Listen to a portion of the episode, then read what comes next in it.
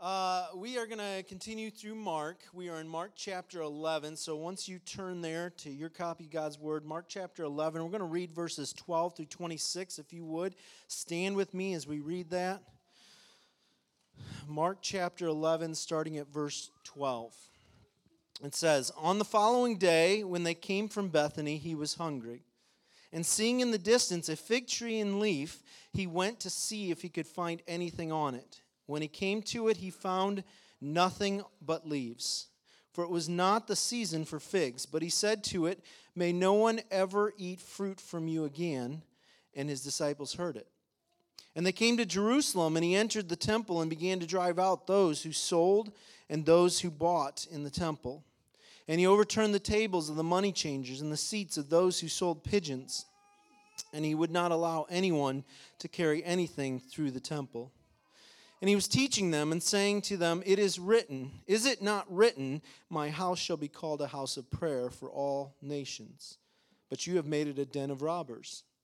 And the chief priests and the scribes heard it and were seeking a way to destroy him, for they feared him, because all the crowd was astonished at his teaching. And when evening came, they went out of the city. And as they passed by in the morning, they saw the fig tree withered away to its roots.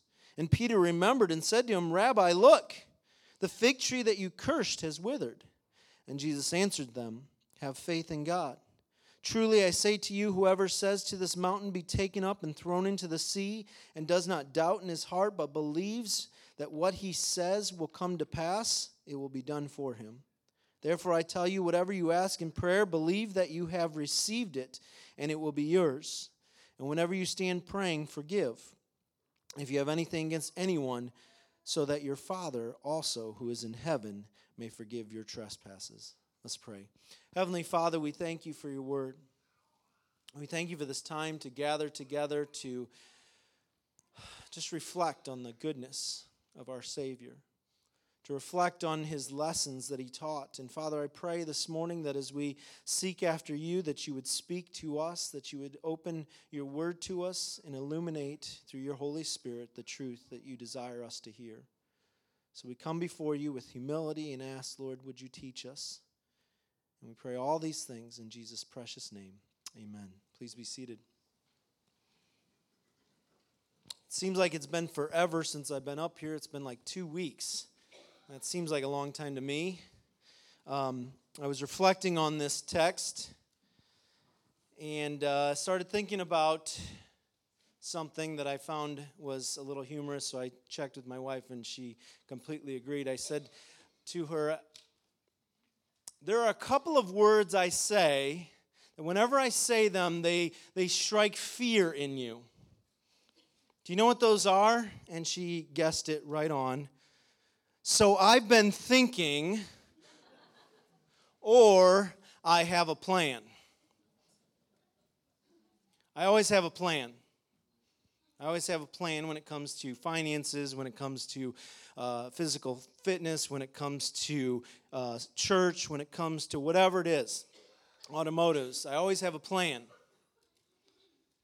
And it seems like in that context, I want to approach this story because, as we'll see when we get through it, um, the Lord has been really teaching me over the last few weeks about my plans. And so we, we come to this text, and there's so much in this text. I want you to kind of put in perspective the context of what's going on. So we are actually going to finish the book of Mark uh, uh, Easter Sunday next year, okay? So we've got like, what is that? I don't know how many months. My math stinks. We have four weeks off in, in December for Advent. But um, we are on Monday of Jesus' last week on earth. And we're going to cover the rest of the week up through uh, Easter next year. So put that in perspective. And by the way, by the end of today, we'll already be through Tuesday. So uh, just interesting thoughts. Um, so Mike shared with us last week a text that we don't normally preach on in uh, October, the triumphal entry. Um, but as we go through our text, we just go through as as this is the beauty of preaching verse by verse, is you just get texts at random times of the year sometimes. And and so here we have this uh, this story of Jesus coming, and I and I wants you to recognize how significant that is, that Jesus enters in as Passover is approaching. He comes on Sunday, which would have been the tenth day, which would have been the day where the lamb is presented to the high priest. Jesus comes marching in to present himself as the lamb to be sacrificed. Over and over again, we, we, we can read about that idea, the concept, the Lamb Selection Day from Exodus chapter twelve, and, and Jesus presenting himself as the Lamb, spotless uh, before all. And, and, and Peter references it, and Paul references it in First Corinthians five seven.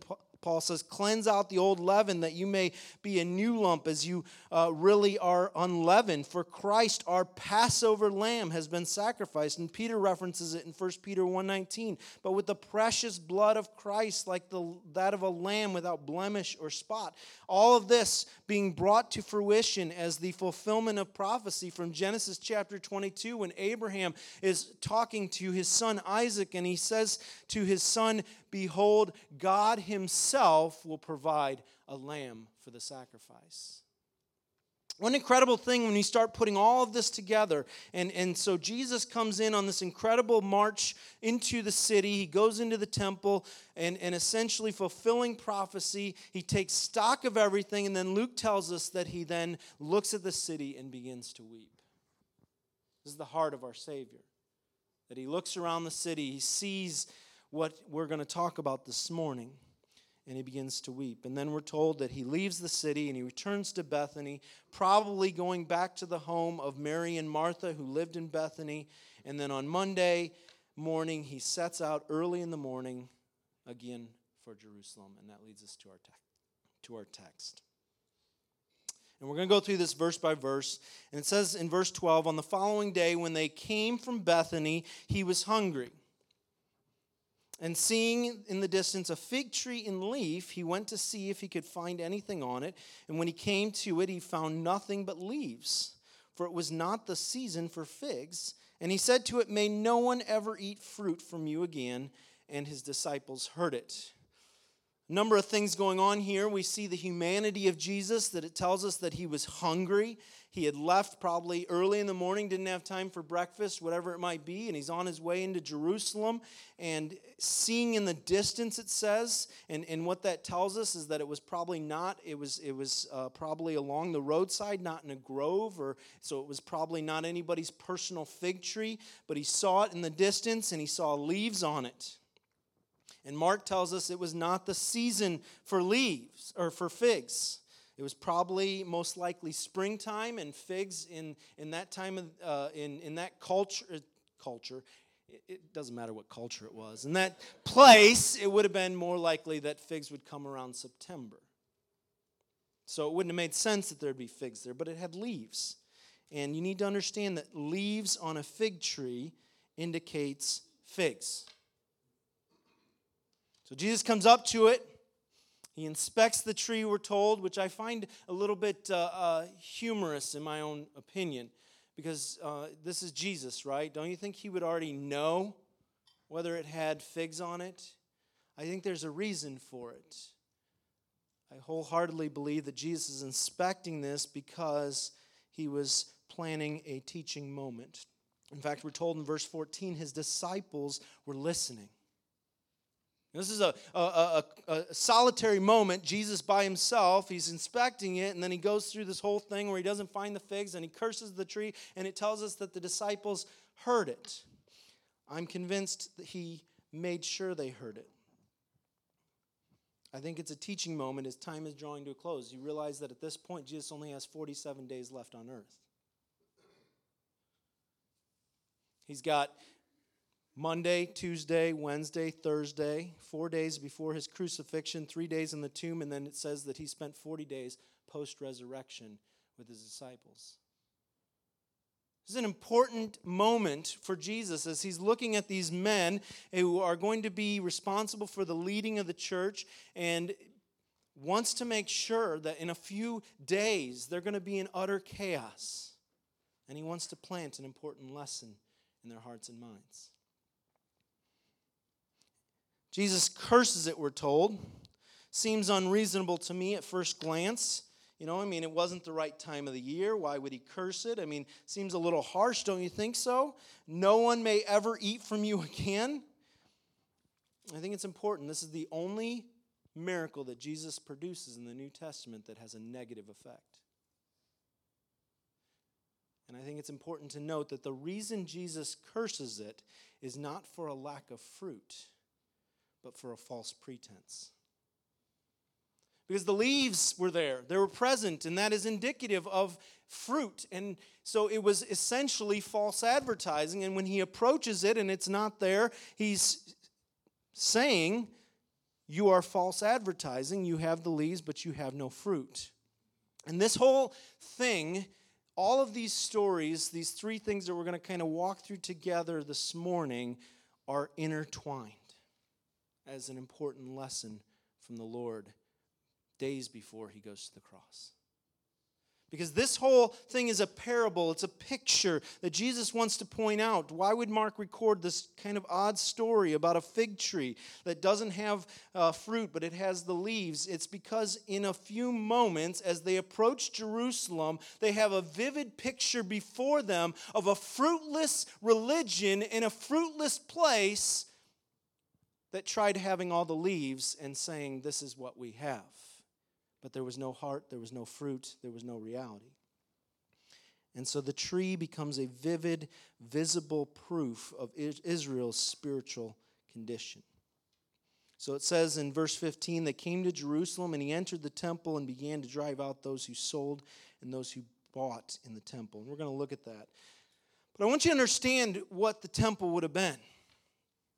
If uh, the book of the seven wonders would have been written, most Uh, scholars believe that the temple would have been included if it would have been written at that time. The temple was a thirty-five acre property of immaculate beauty with marble everywhere and gold, and, and, and it would have been an incredible place to see. In fact, we are told that later on the disciples, when, when looking at the city of Jerusalem, would proclaim to Jesus, what do you think of all this? And, and how amazing it would have been to see the, the incredible beauty of what was going on, but like the tree, the fruit wasn't there. And Jesus responds, we're told, by cleaning house. This is actually the second time Jesus has gone into the temple and cleaned house. I bet you didn't realize that. In John chapter three, we're told that right after the wedding, at the beginning of his ministry, the, the mer- turning the water into wine, it tells us that Jesus goes into the temple and he makes a cord of whips and he drives out all the oxen and all the animals. This is the first time Jesus does it. So he does it at the beginning of his ministry, and now he does it at the end of his ministry. There is... Could even be debate whether he did it a third time, because in Matthew we're told that he does it right after the triumphal entry, and in Mark we're told he does it the next day. So it could very well be that Jesus did it three times. These guys couldn't get in their head that Jesus was saying what they were doing was wrong. But he goes in, and it says that he, he drove out those who sold and those who bought in the temple, and he overturned the tables of the money changers and the seats of those who sold pigeons. And he would not allow anyone to carry anything through the temple. And in the process of all of that, it says, and he was teaching them through it. The response of Jesus, and some context, you remember it's Passover time, so you have Jews coming from all over the world. And, and many Jews who had traveled a long ways, they wouldn't have brought their lamb or their animal to sacrifice with them through that whole journey. It would have been much easier to just come and at the temple purchase a lamb, because the last thing you'd want to do is travel hundreds of miles, bring a lamb, and then it be found to not be uh, worthy of the sacrifice. So why not just buy one that's been pre-approved at the temple?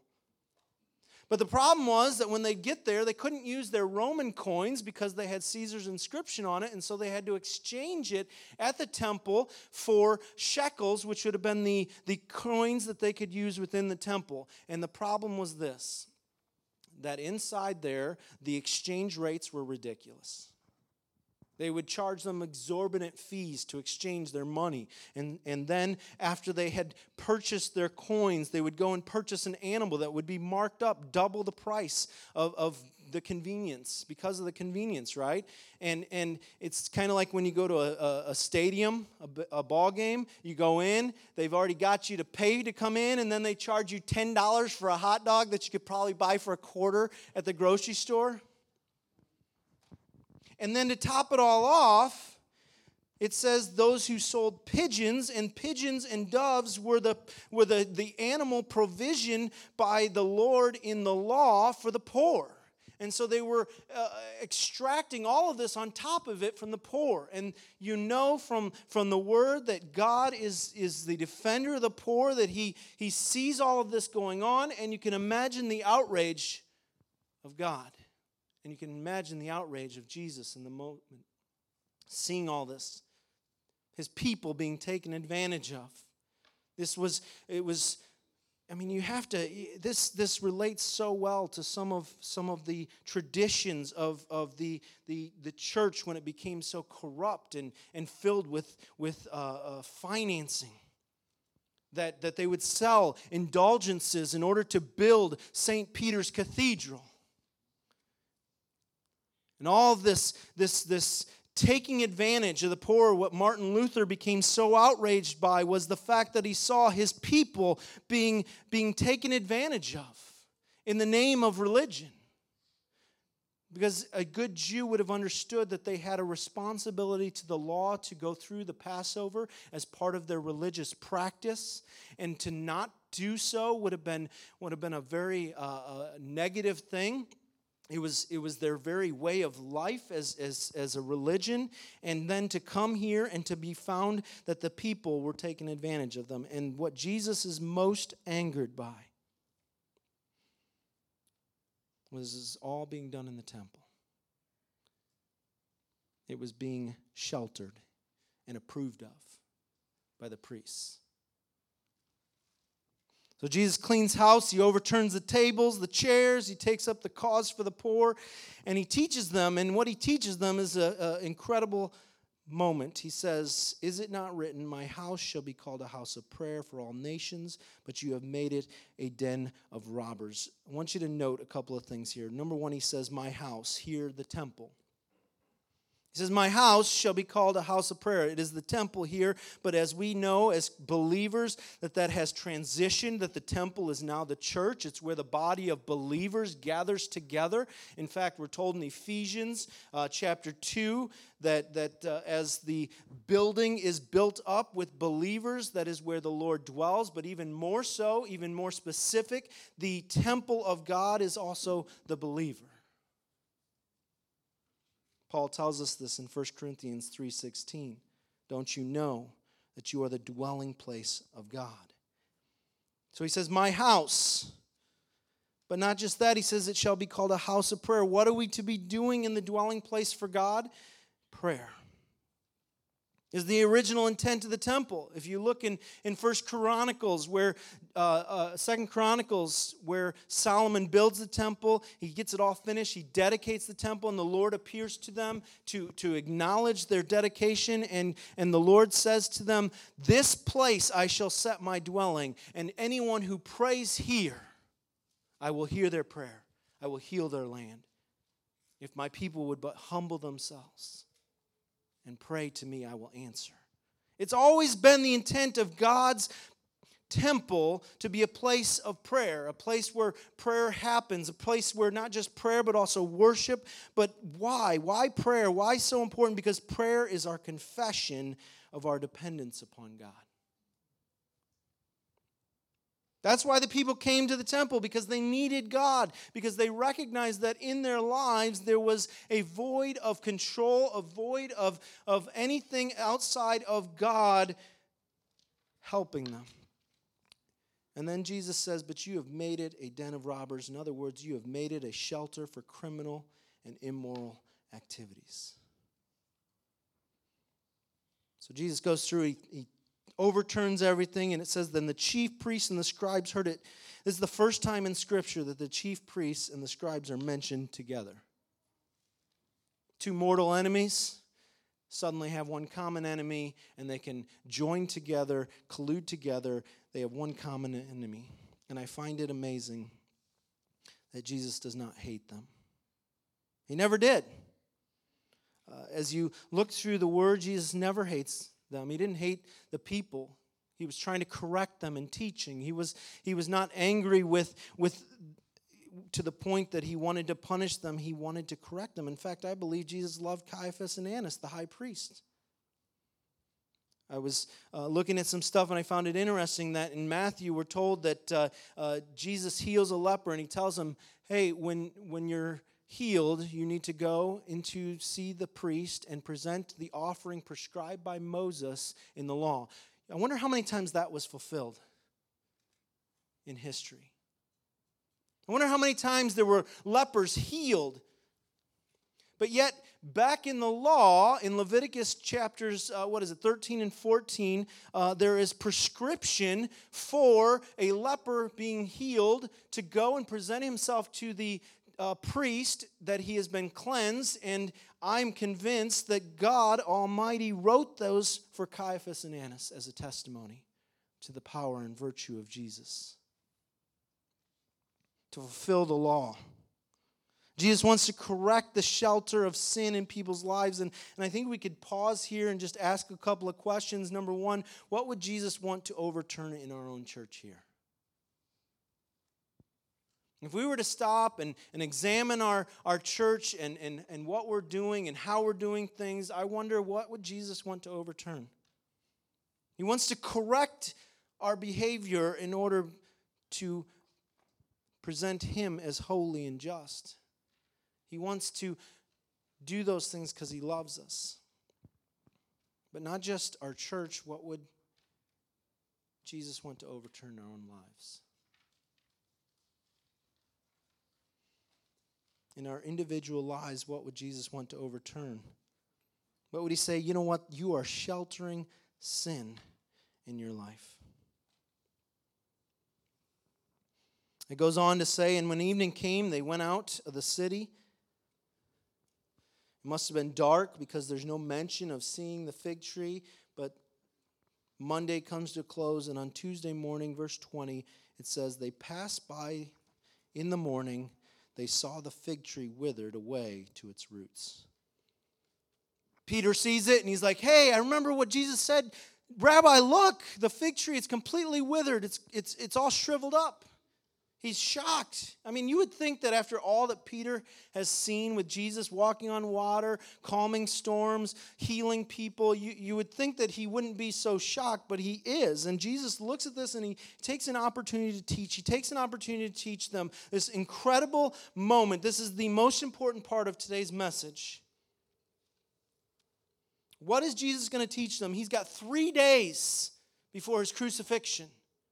Before these men that he's leaving behind uh, are going to be have their world completely turned into chaos, what do you think is so important that Jesus would want to teach them these last days? This, by the way, chapter uh, Tuesday is the we have more details about the teachings of Jesus on this one day than the rest of Jesus' life. There's more said about what Jesus teaches on this day. So what's the message? Rabbi, look, the fig tree is you have cursed is withered, and Jesus answers them. And here's the lesson. Have faith in God. Have faith in God. It's the root lesson. He's going to say in, in, a, in a couple of nights, he's going to be gathered with his men in the upper room, and he's going to say to them as they begin to, he senses their hearts trembling. He says, let not your heart be troubled. You believe in God, believe in me also. Believe in God. What does that mean? I want to go through this a little bit painfully. But the tense of this, I'm sorry, the, the, the, the Greek wording is so important. It is a present imperative. What does that mean? It means it's a command. It's a command. Have faith in God.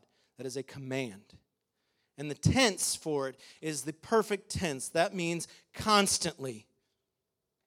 It's a lifestyle. Have faith in God continually. Live your life in such a way that you have faith in God, and there is also no definitive article in it. So what that means is it's not the faith. Have the faith in God or the faith of God. It just says have faith in God. That is important because I think it, it, we need to understand that there is a difference between it's not the doctrine but dependence on God. It is a necessity. It is a faith that rests in God through knowing Him, and that only happens with communion with Him, which Jesus is going to tell us is equal to prayer.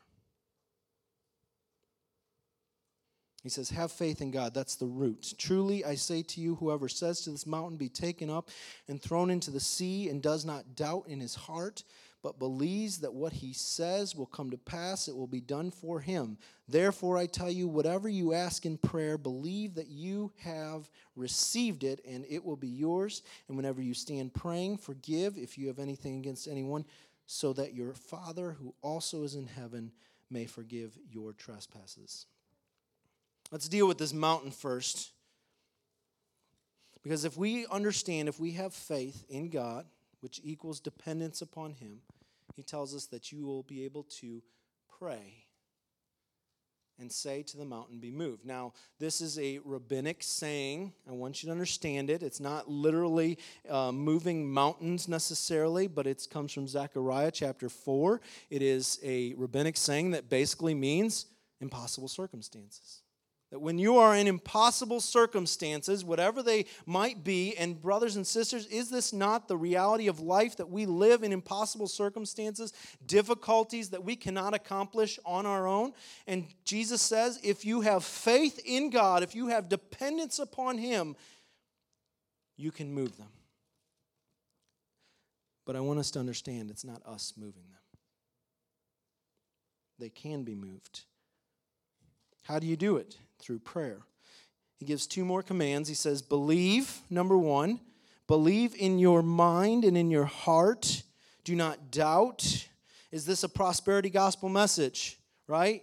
If I want a Ferrari, I just pray and believe in all of my heart that I'll get a Ferrari.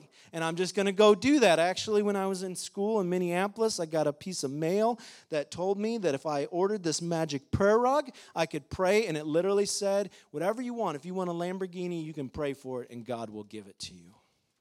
You just had to order this magic prayer rug for nineteen ninety-five dollars plus shipping and handling. Is this a prosperity gospel that Jesus is teaching, that if you would just believe and not doubt, you will receive it? And by the way, I've heard so many people who have said, well, my faith isn't strong enough, and that's why I didn't receive it. That is a lie from the pit of hell. Because the reality here is that what God is saying is always in the context of the Father's will. Jesus prayed this way. Jesus comes to the Garden of Gethsemane, and He is in so much strain that He is pouring out drops of blood. And He says, Father, I don't want to die. If you can find another way, yet not my will, but yours be done. God always teaches us that we can ask with the context of the Father's will. And the context here is about faith as relying on God through prayer, not about the power or the strength of your faith. It's not faith in faith, but it's faith in God. And he closes by saying, not just believe, but you must forgive. If you come to the Father, having been forgiven so much, you don't have communion with Him if you are not willing to forgive others. If you are coming unwilling to forgive when you know His forgiveness, how can you expect to have communion with Him? So how does all of this tie together? I think it's very uh, amazing when we stop and pause and think about this. That God, through Jesus in this moment, is teaching His disciples, who would soon be without a uh, without His physical presence, that they would need to depend upon Him. And that to not depend upon Him would be a fruitless venture. Dave read for us this morning from John chapter fifteen, the words of Jesus in that upper room, and he says, if you abide in me and my words abide in you, then you'll be filled with fruit. But apart from me, you can do nothing. And that's what was going on in the temple. The temple had become void of God. It had become religious, and it had been filled with greed and hypocrisy and, and all kinds of sin. And it had the, the beautiful outward appearance of good things, but inwardly it was empty and void.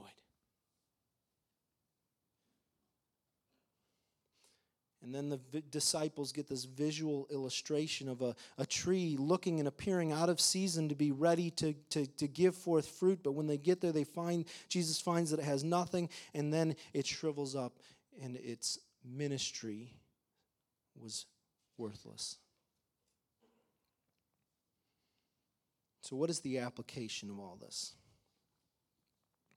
It's dependence on God. Have faith in God.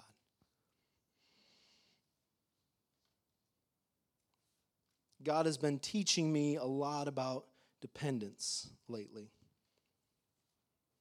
Monday, October seventh, I made a prayer request to God on the way to uh, to get some supplies to work on, on, on my pasture fence. My cows have been getting out, and uh, it's super fun. I like to say that because it makes me sound like I'm a farmer. I have two cows. They're stubborn, and they like to walk over the fence and break the electric fence, which begs the question, why doesn't it work? Which means I'm not a good farmer. So I'm driving to Menards, and I'm like, hey, God, you know, we've had a lot of difficulties this year with different things. I had plans, right? I said, I have plans. I had plans to do various things to update some things around our house. I had plans to, to, to I sounded like the guy who was, you know, the, the story that Jesus talks about where he says he built bigger barns and stuff. I had plans to build a barn, uh, all kinds of things, and those things just kept falling by the wayside. And I just got to a point where I just said, Lord, you know what? My plans are not very good. Um, I want to depend on you. Would you just help me to depend more on you? And this is what I prayed, and those are the exact words. God, would you help me to depend on you? And he did. Very quickly. Very, very quickly. I got home, went to the pasture, and I was driving T-posts in the ground with a T-post driver. For those of you who don't know what that is, it's this cylinder thing. It's about twenty pounds, and you sit there and you bang it until the T-post gets driven into the ground wall. And one of them, it came up too high. I've had somebody ask me, how in the world did you do this? I don't know. I hit myself on the head. I staggered, fell down. I got back up, and I finished the job, okay? I'm just saying. Finished driving the post in, tied the fence up. And then I just felt like I was, my head was tingling, so I was like, all right, I probably should go back and at least let Steph know in case I pass out here. So I, I got back in to the house, and I said, hey, I I, I hit myself on the head. Um, I'm going to take a shower, and then we probably should go to the E R. So we, we get to the E R, and um, because it was a compression injury, they, they said, we're going to do a C T scan of your head and your neck. And so they did the C T scans, and about, um, I don't know, maybe an hour later, uh, they came back out, and they said, hey, there's no skull fracture. That's really good. There's no bleeding on the brain. It's good. Um, but I hate to be the one that tells you this, but um, how's your health? How you how you feeling? Is your neck okay? And I was like, yeah, I think so. And um, the doctor says, well, we the radiologist found uh, several lesions on your neck that um, are often consistent with blood or bone cancer. It's like, oh, wow, that's uh, interesting. And so uh, they said, we're going to draw some blood. We're going to do some blood work right away. We want to kind of figure out what's going on. And Um, That was fun because the E R was so full that Steph and I didn't even have a room, so we're sitting in the hall with no privacy. People, and I kept telling them they need to knock on my curtain, you know, when they come. And uh, blood work came back, and uh, everything. They didn't tell us anything, of course. They just said, hey, uh, you need to schedule up a follow-up appointment with your doctor. And so we scheduled up appointment uh, for Monday the following week. And I texted my brother-in-law, he's a doctor, and I said, hey, this is what they they. said with the report, the test results, and he goes, well, that's good. At least they can rule out leukemia. I was like, oh, I didn't know that was on the table, but um, they're going to order a whole bunch of tests. So we went in Monday, and in all of this, I'm starting to realize that that I really have no control. No control. So I get in Monday, they ordered six more tests, and, and I, I feel like I've given more blood to them than BioLife. And um, test results came back on like Tuesday, and uh, everything came back normal. Um, So we're grateful for that. But we still don't know what's going on. And I have a whole body bone scan next Tuesday that'll take several hours, and I don't I don't even know what exactly that looks like. And and in all of this, I've been I got angry at God. I said, this is the most physically fit I've been since high school. I was actually bragging on myself. I was like, I ran a mile in under seven minutes the other day. And what I'm finding is I don't have a plan anymore. I don't have a plan anymore. Through all of this, you you you hear something like that. I actually told my wife the other day, I was like, man, I almost wish that I hadn't gotten a concussion because then I wouldn't have known about this. Oh, and that's the other part of it. I did get a concussion, had a headache for about a week, but I'm used to those. Um, uh, but in all of this, I'm realizing that I literally have zero control. But to have hope in God. Have faith in God. It, it literally means to depend upon Him for everything. And I, I started examining, you know, I, I started thinking about this, and I reminded myself, you prayed and asked God to get you to be more dependent on Him. And, and literally within hours He was. And, and, and, and what it comes down to is a removal of all and any hope in my own strength and abilities. If we want to accomplish anything from the, for the Lord in this life, we have to remove any and all hopes in my own strengths, my own abilities, whatever gifts that God doesn't need your gift to accomplish His ministry. He chooses to use them various times, and, and, and He gives you those gifts so that they can be used, but He doesn't need them.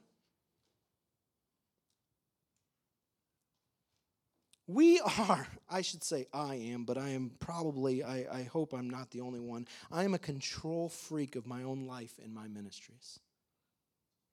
I have to control how things go, and I have to function, and it has to be my plan, and I have to do it this way. And I have to do, we, we have a society that is so controlling over every aspect of life because we think we have this vain illusion that we somehow have the power to control things. And the reality is, we don't. And the minute that is stripped away is a minute of freedom.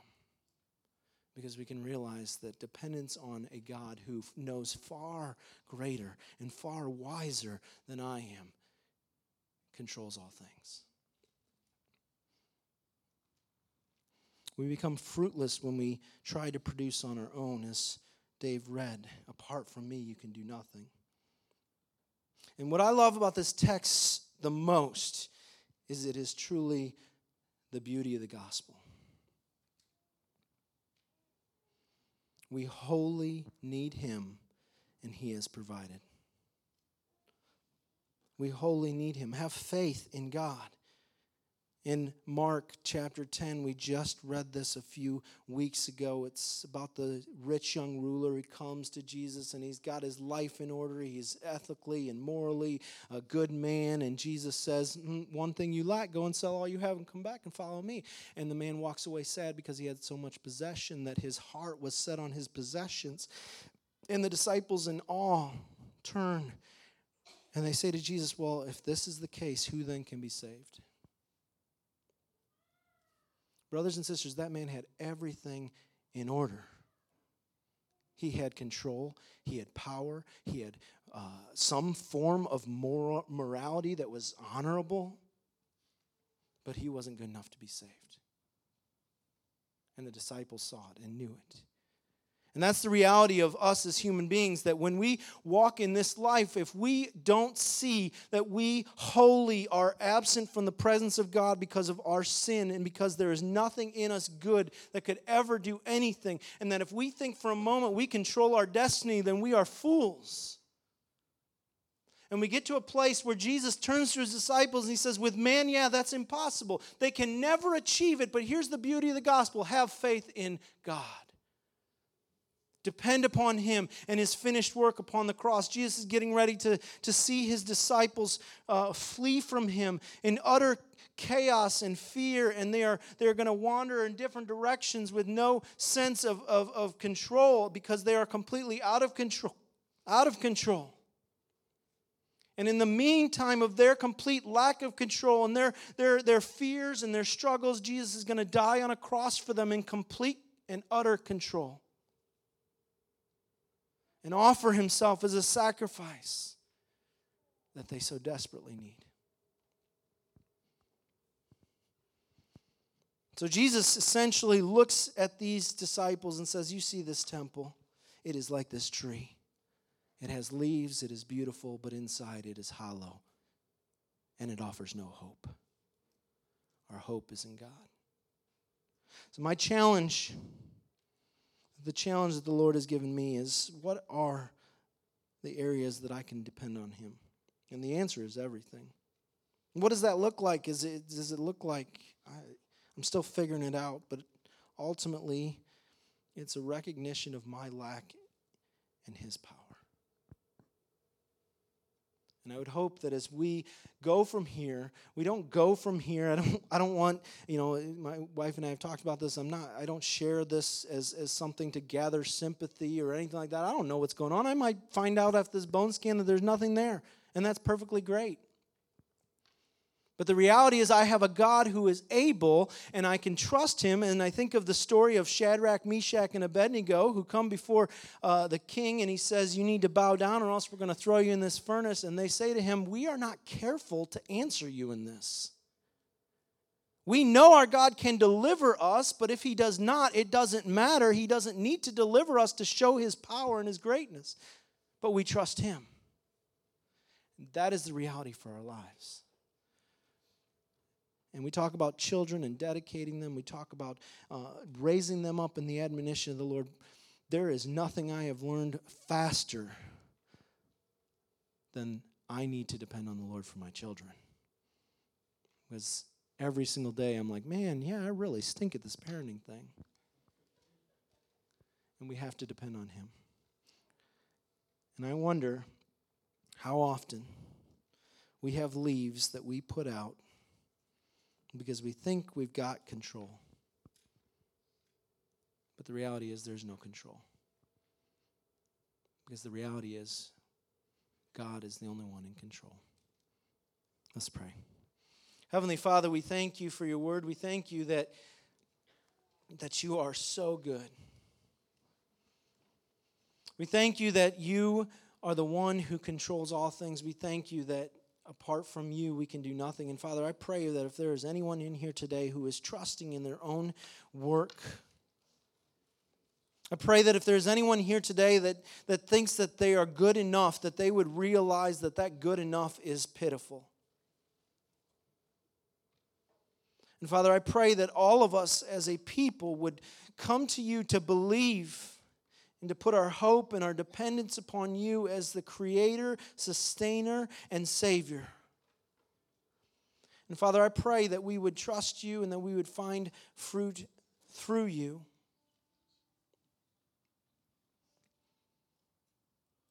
Father, we love you. We thank you for your goodness to us. And we just ask that you would bless us this week, that we might be a blessing. Father, would you help us to be more and more dependent upon you, to recognize that you are the one that we need, not anything that this world has to offer. We thank you in Jesus' name. Amen.